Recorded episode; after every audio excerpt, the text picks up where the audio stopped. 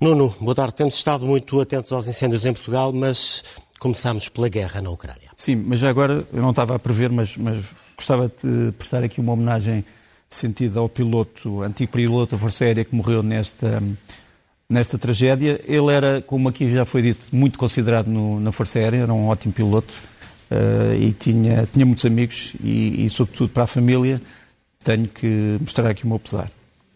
Muito bem, vamos à Ucrânia então?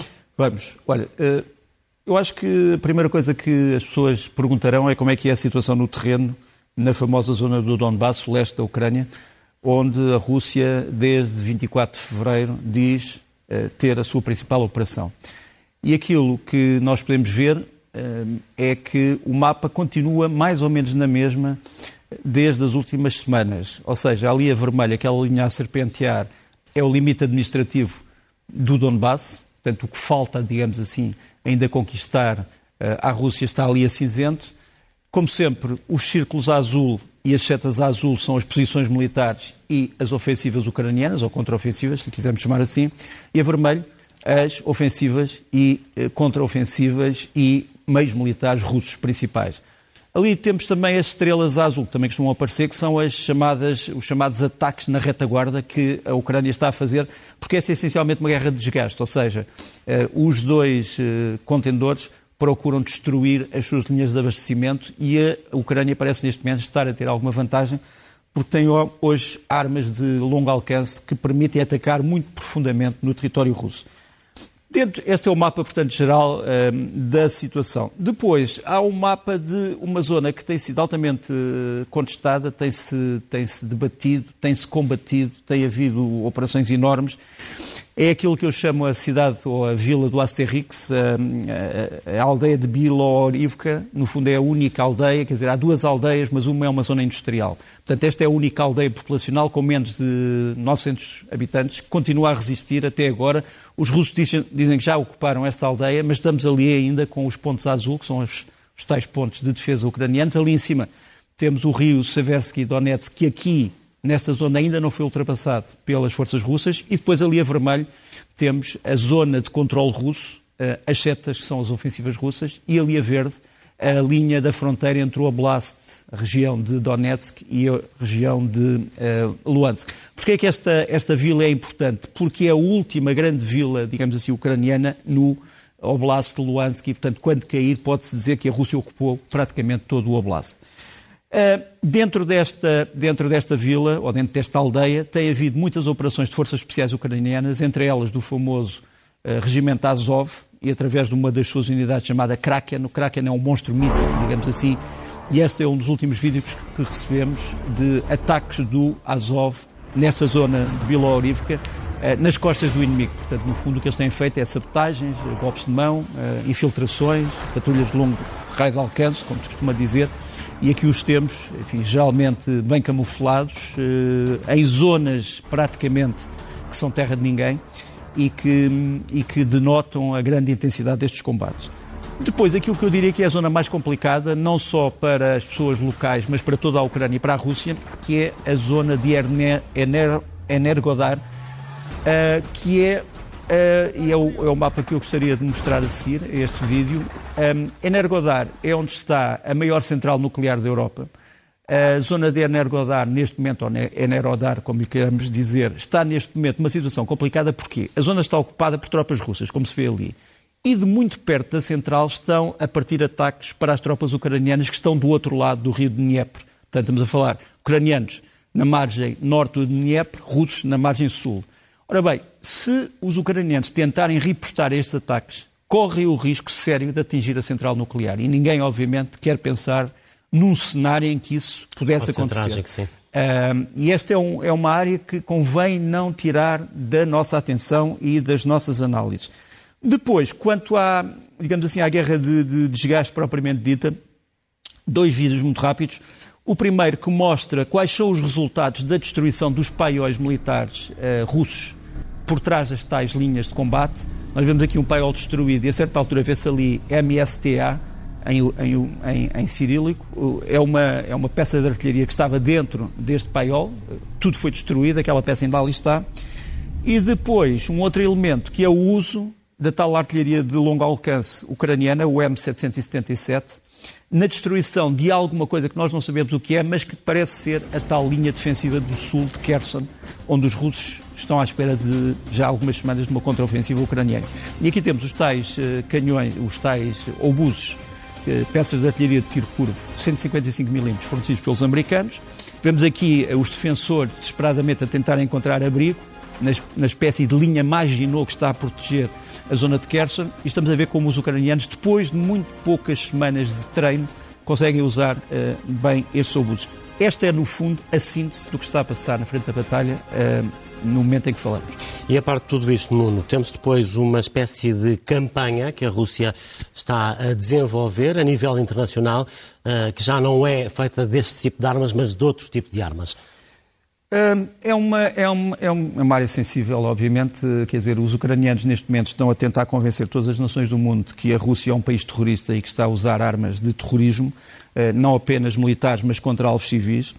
A primeira imagem que eu gostava de levar eh, ao conhecimento é esta. Este é o resto de um míssil que serve para destruir aviões, um míssil antiaéreo, o S-300. No entanto, estes mísseis estão a ser usados numa versão terra-terra, ou seja, são muito menos precisos, podem causar grande destruição, não foi para isso que eles foram feitos, e o uso destes mísseis está a ser usado pelos ucranianos em documentos entregados no Tribunal Internacional de Justiça e Tribunal Penal Internacional para mostrar que os crimes de guerra estão a ser perpetrados.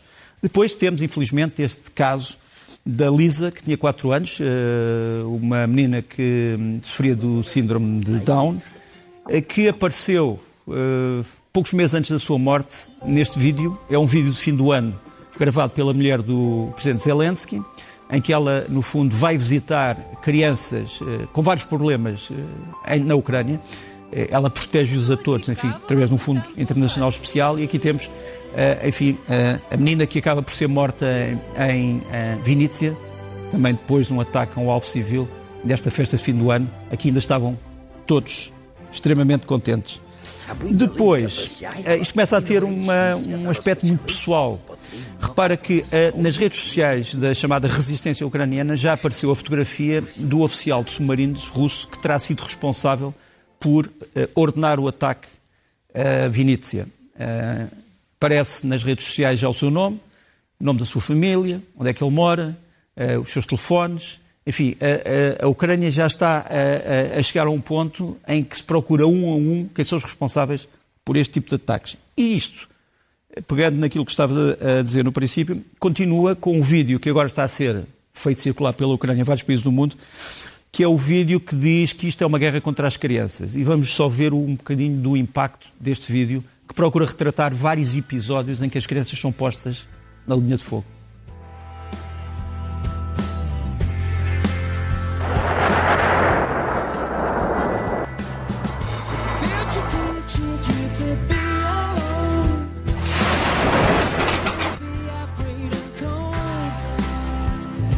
Mas isto é um apelo muito emocional. Se, fosse, se fossem os russos a fazer isto, uh, se calhar não olharíamos para Acho que há uma pequena diferença, pequena entre aspas, é que os russos são uma potência invasora.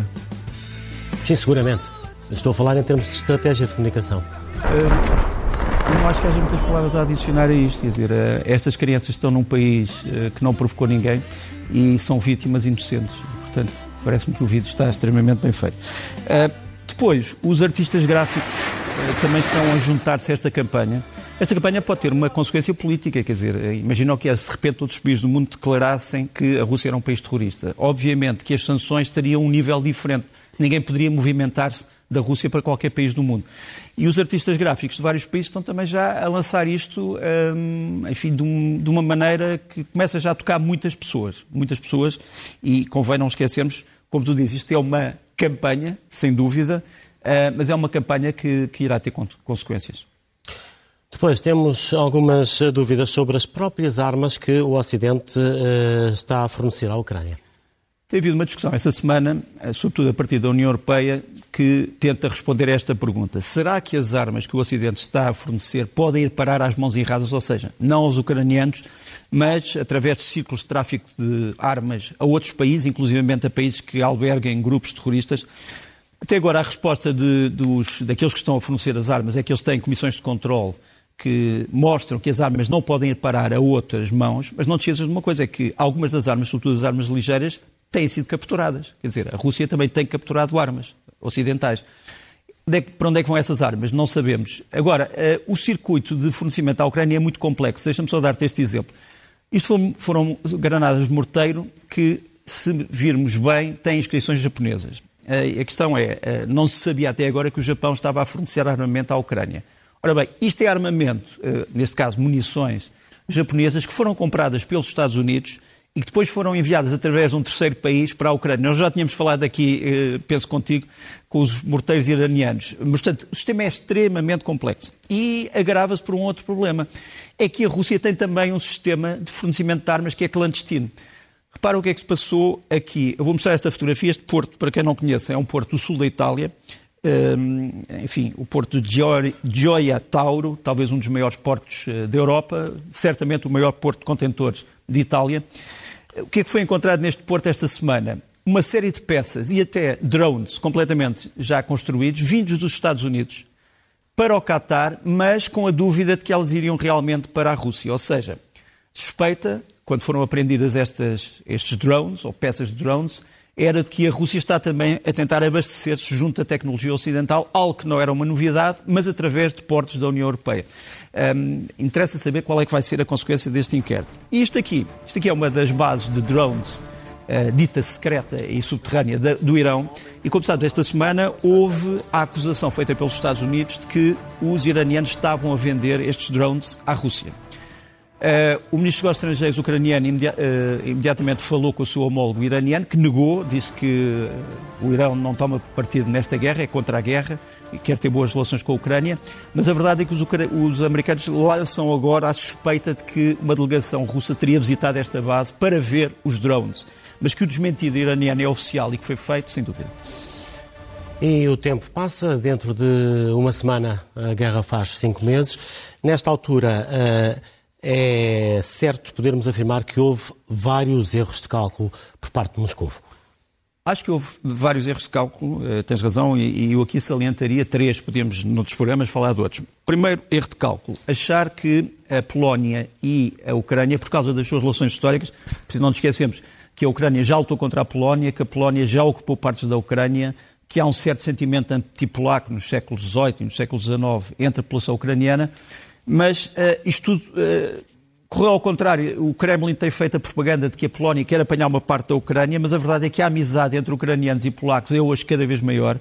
E também há uma amizade militar. Nós temos aqui um vídeo uh, que é o começo de fornecimento à Ucrânia dos carros de combate PT-91, chamados Tuardi, que são já uma versão muito, muito modernizada dos T-72 russos e soviéticos, a Ucrânia, uh, talvez não tenha essa sensação, a Ucrânia, já, com, estes, com mais estes veículos, já forneceu ou vai fornecer cerca de 500 carros de combate à Ucrânia, o que é uma, uma porção enorme daquilo que a Ucrânia neste momento tem.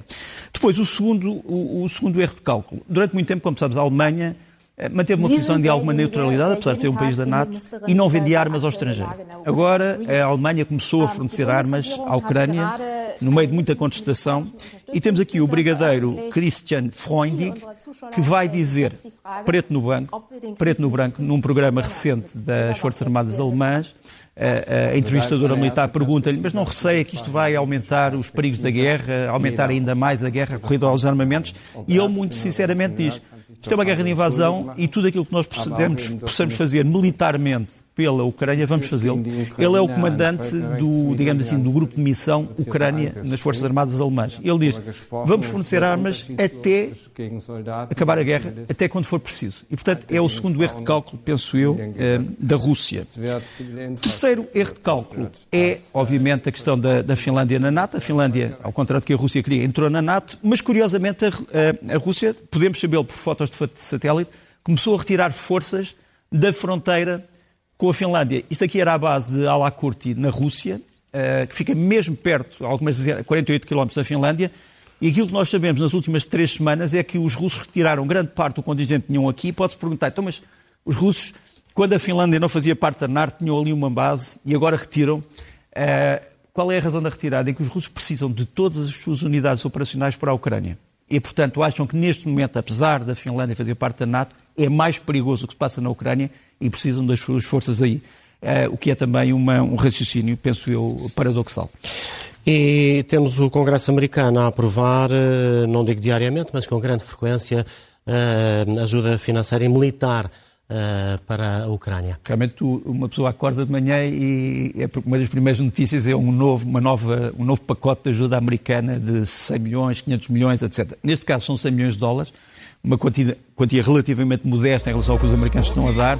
E são para quê? São para, isto foi aprovado pela Câmara dos Representantes, e são para treinar pilotos ucranianos em aeronaves ocidentais, F-15, F-16, F-18 e outras aeronaves não americanas. Esta, este vídeo é um vídeo curioso, é dos MiG-29 ucranianos, do chamado Comando Tático de Vassilkiv, perto de Kiev, e, e, estes pilotos, muitos destes pilotos estão já selecionados para o tal programa de treino. Agora a grande questão é saber se os ucranianos estão preparados para receber aviões ocidentais no que toca às suas bases aéreas, etc. Há quem ache que não, mas este programa existe a partir do momento em que falamos. E por falarmos em Estados Unidos, tivemos o presidente Biden uh, por estes dias no Médio Oriente. É verdade, eu acho que essa região média do mundo continua a orientar as coisas, quer dizer, é aí que se decide muito do poder global. Eh, há muitos agentes políticos que estão a mudar de posição. O grande problema de Joe Biden aqui, que nos aparece à chegada com o príncipe herdeiro da Arábia Saudita, o príncipe Mohammed bin Salman, é como é que Joe Biden pode quadrar o círculo. Quer dizer, eh, o Sr. bin Salman é acusado pela comunidade internacional de estar por trás da morte do jornalista saudita Khashoggi, que, como tu sabes, foi assassinado na Turquia. Uh, Joe Biden condenou esse assassínio, aliás, como o antigo presidente Trump também tinha feito. Como é que agora podemos conciliar isso com as coisas que os Estados Unidos precisam da Arábia Saudita? Precisam que a Arábia Saudita produza mais petróleo, que não aceite armas russas, que corte muitas das relações que tem políticas com a Rússia. A Arábia Saudita, nós já tínhamos dito isto aqui na SIC em primeira mão, ah, já aceitou aumentar a produção, apesar de já estar muito próxima do limite. E porquê é que importa, uh, importa aumentar a produção? Por duas razões. Por um lado, para que o chamado Ocidente não tenha que depender tanto do petróleo russo. E segundo, para que os preços possam descer. E, portanto, foi isto que Joe Biden, sobretudo, foi pedir aos sauditas, não apenas isto, mas outras coisas, até porque um, uh, os Estados Unidos continuam na sua guerra contra o Daesh, contra o, o dito Estado dito Islâmico, e antes de chegar um, um, a Riad, o Joe Biden conseguiu uh, anunciar a morte deste comandante, comandante do Daesh para a Síria, o senhor uh, uh, Maher al-Agal, que foi destruído ou foi morto poucos dias antes deste périplo pelo Médio Oriente. Mas só para dizer que o Médio Oriente neste momento continua a ser uma posição muito importante, não só para os Estados Unidos e para a Arábia Saudita, mas para duas potências que já falámos aqui e que voltaremos a falar. A Turquia, por um lado, e o Irão. É através destes quatro atores que nós vamos ter também a decisão política no mundo. Hoje, Nuno, queres também regressar, digamos assim, a Moçambique?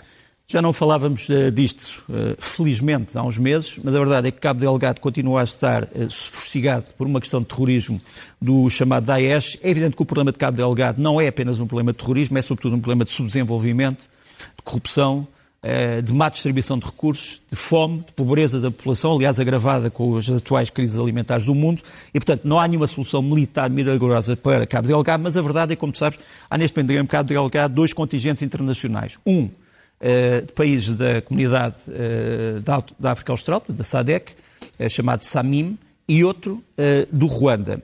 a SAMIM decidiu continuar a sua presença, que já dura há um ano, em Cabo Delgado e teve, infelizmente, esta semana mais uma vítima, o sargento sul-africano Johan Van Rooyen, vemos aqui a ser sepultado, a ser levado para a sua última morada.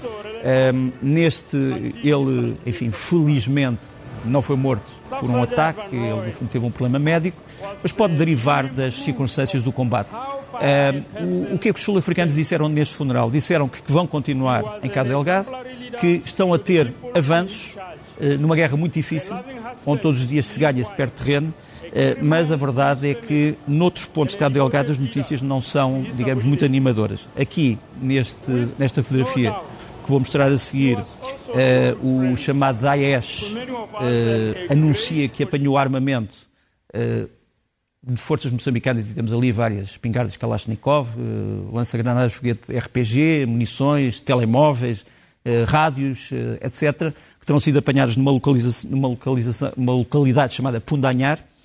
E depois uma outra imagem, uma ilha paradisíaca, que por acaso, enfim, já tive a oportunidade de visitar, a ilha de Kifuki, nas Quirimbas, e que esta semana foi também atacada pelo Daesh, que ocupou durante algumas horas a ilha, depois retirou. Mas, portanto, estes homens continuam a ter uma grande liberdade de movimento e, portanto, não são grandes notícias para Moçambique, apesar dos avanços que eu disse, mas sobretudo porque não estamos a ver o grande plano de recuperação económica e social de que Cabo Delgado verdadeiramente uh, precisa. Uma situação a que temos que estar atentos. De resto, um, a guerra, os incêndios têm-nos desfocado de alguns aspectos da política internacional uh, que importa lembrar. Sim, poderíamos dizer que no resto do mundo se passam também coisas, e aqui a primeira, mais importante, perto de nós, é a demissão de Mário Draghi, o homem que vem da banca para a política. nós não sabemos se este adeus de Mário Draghi é um adeus ou se é um até à vista, porque há muitas pessoas que acham que ele é o homem mais popular de Itália neste momento, porque resolve as coisas. A verdade é que o seu governo era um governo utópico.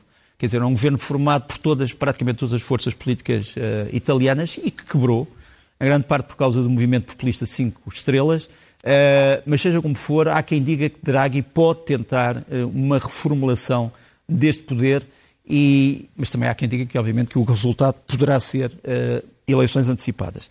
Depois ia trazer uma memória portuguesa e britânica, os 250 anos do Tratado de Tagil, que é o tratado que marca, eh, no fundo, o começo da Aliança Luso-Britânica e que foi celebrado em Vizela, em Tagil, uh, Vizela, esta semana, com pompa e circunstância, com uma recriação dos costumes medievais, uh, uma vinda de memória de documentos antigos este é o embaixador britânico Chris Santi, que rememora esta aliança, uma aliança que obviamente teve perturbações, quer dizer, Portugal e o Reino Unido não foram aliados, por exemplo, durante o ultimato é do fim do século XIX, eh, tiveram problemas em África, mas é, de certa forma, uma aliança exemplar do ponto de vista político e do seu enunciado. E foi celebrada, como eu te disse, esta semana.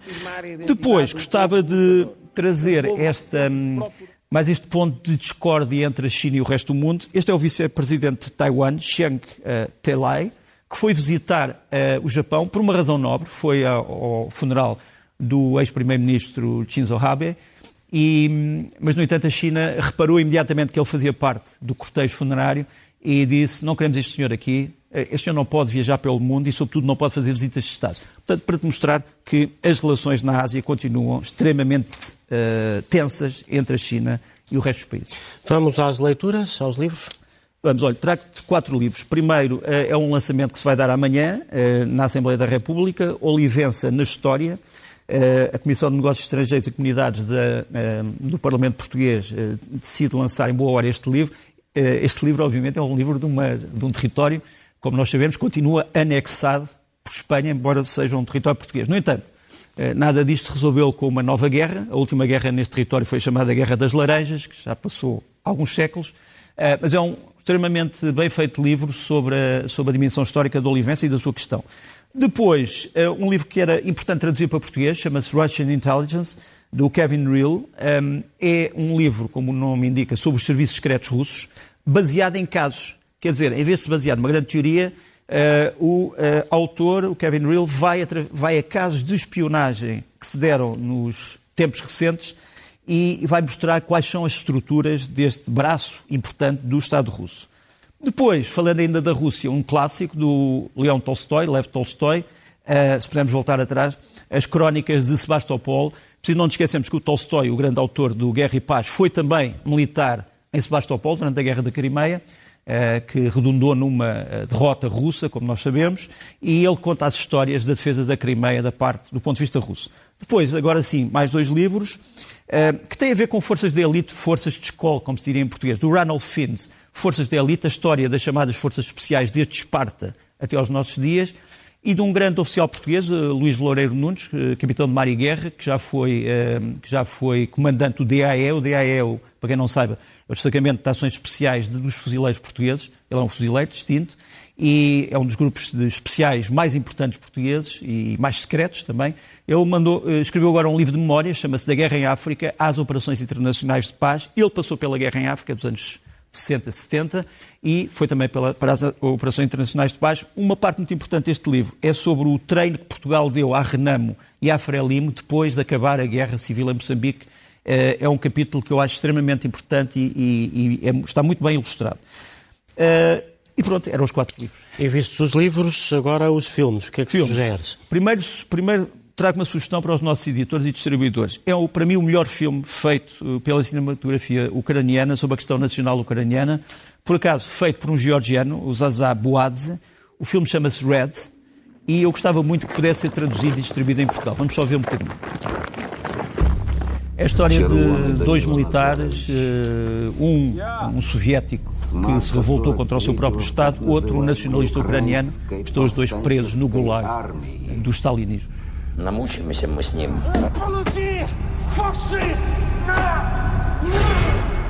O filme é também interessante porque conta a história de uma canção que cresceu na clandestinidade na Ucrânia e que é hoje reconhecido por todos os ucranianos, que é a chamada Rosa do Campo.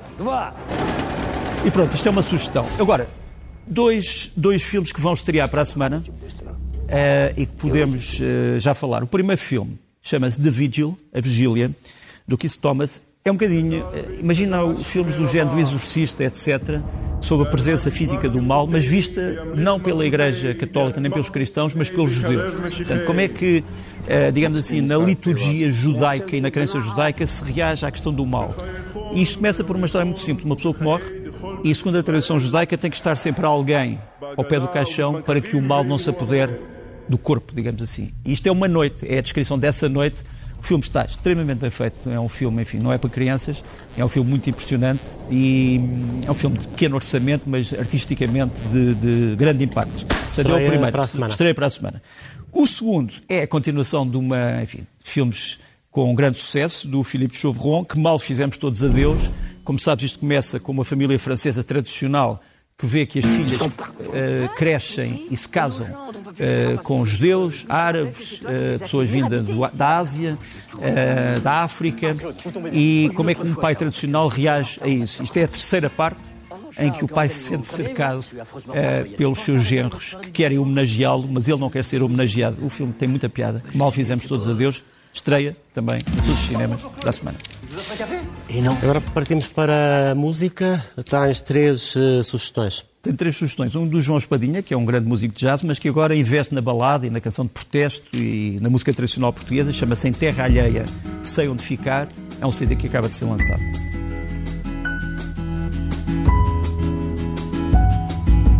Quando as coisas por dizer são mais que o tempo para fazer, eu falo, escrevo e não a segunda sugestão, a segunda sugestão totalmente, totalmente diversa.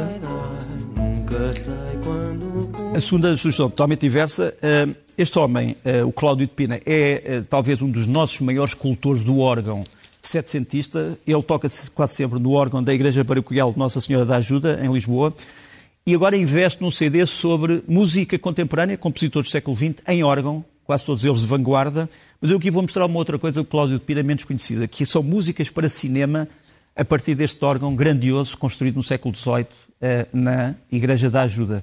E vão ver se descobrem este filme. Obviamente que são os salteadores da arca perdida, mas ouçam.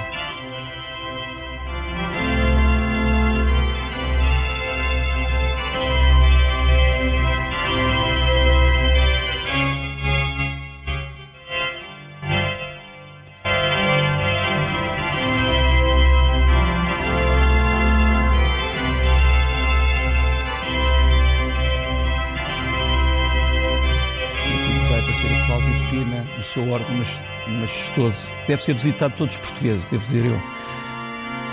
É uma solução muito inesperada, não é? Muito inesperada. Aqui nunca se sabe o que é que se pode esperar neste programa. Olha, e nos minuto, minuto e 12 que nos falta, hum, vou-te lançar uma proposta. Este duo chama-se Raya e Chinês. São dois grandes músicos uh, que lançam agora também um CD, chama-se Sem Estrada para Fairland. Eles tentam ilustrar cinema com música. E aqui é um filme desconhecido, 1929, português, do Jorge Bruno do Canto, chama-se A Dança dos Paroxismos. Vamos ouvir um bocadinho.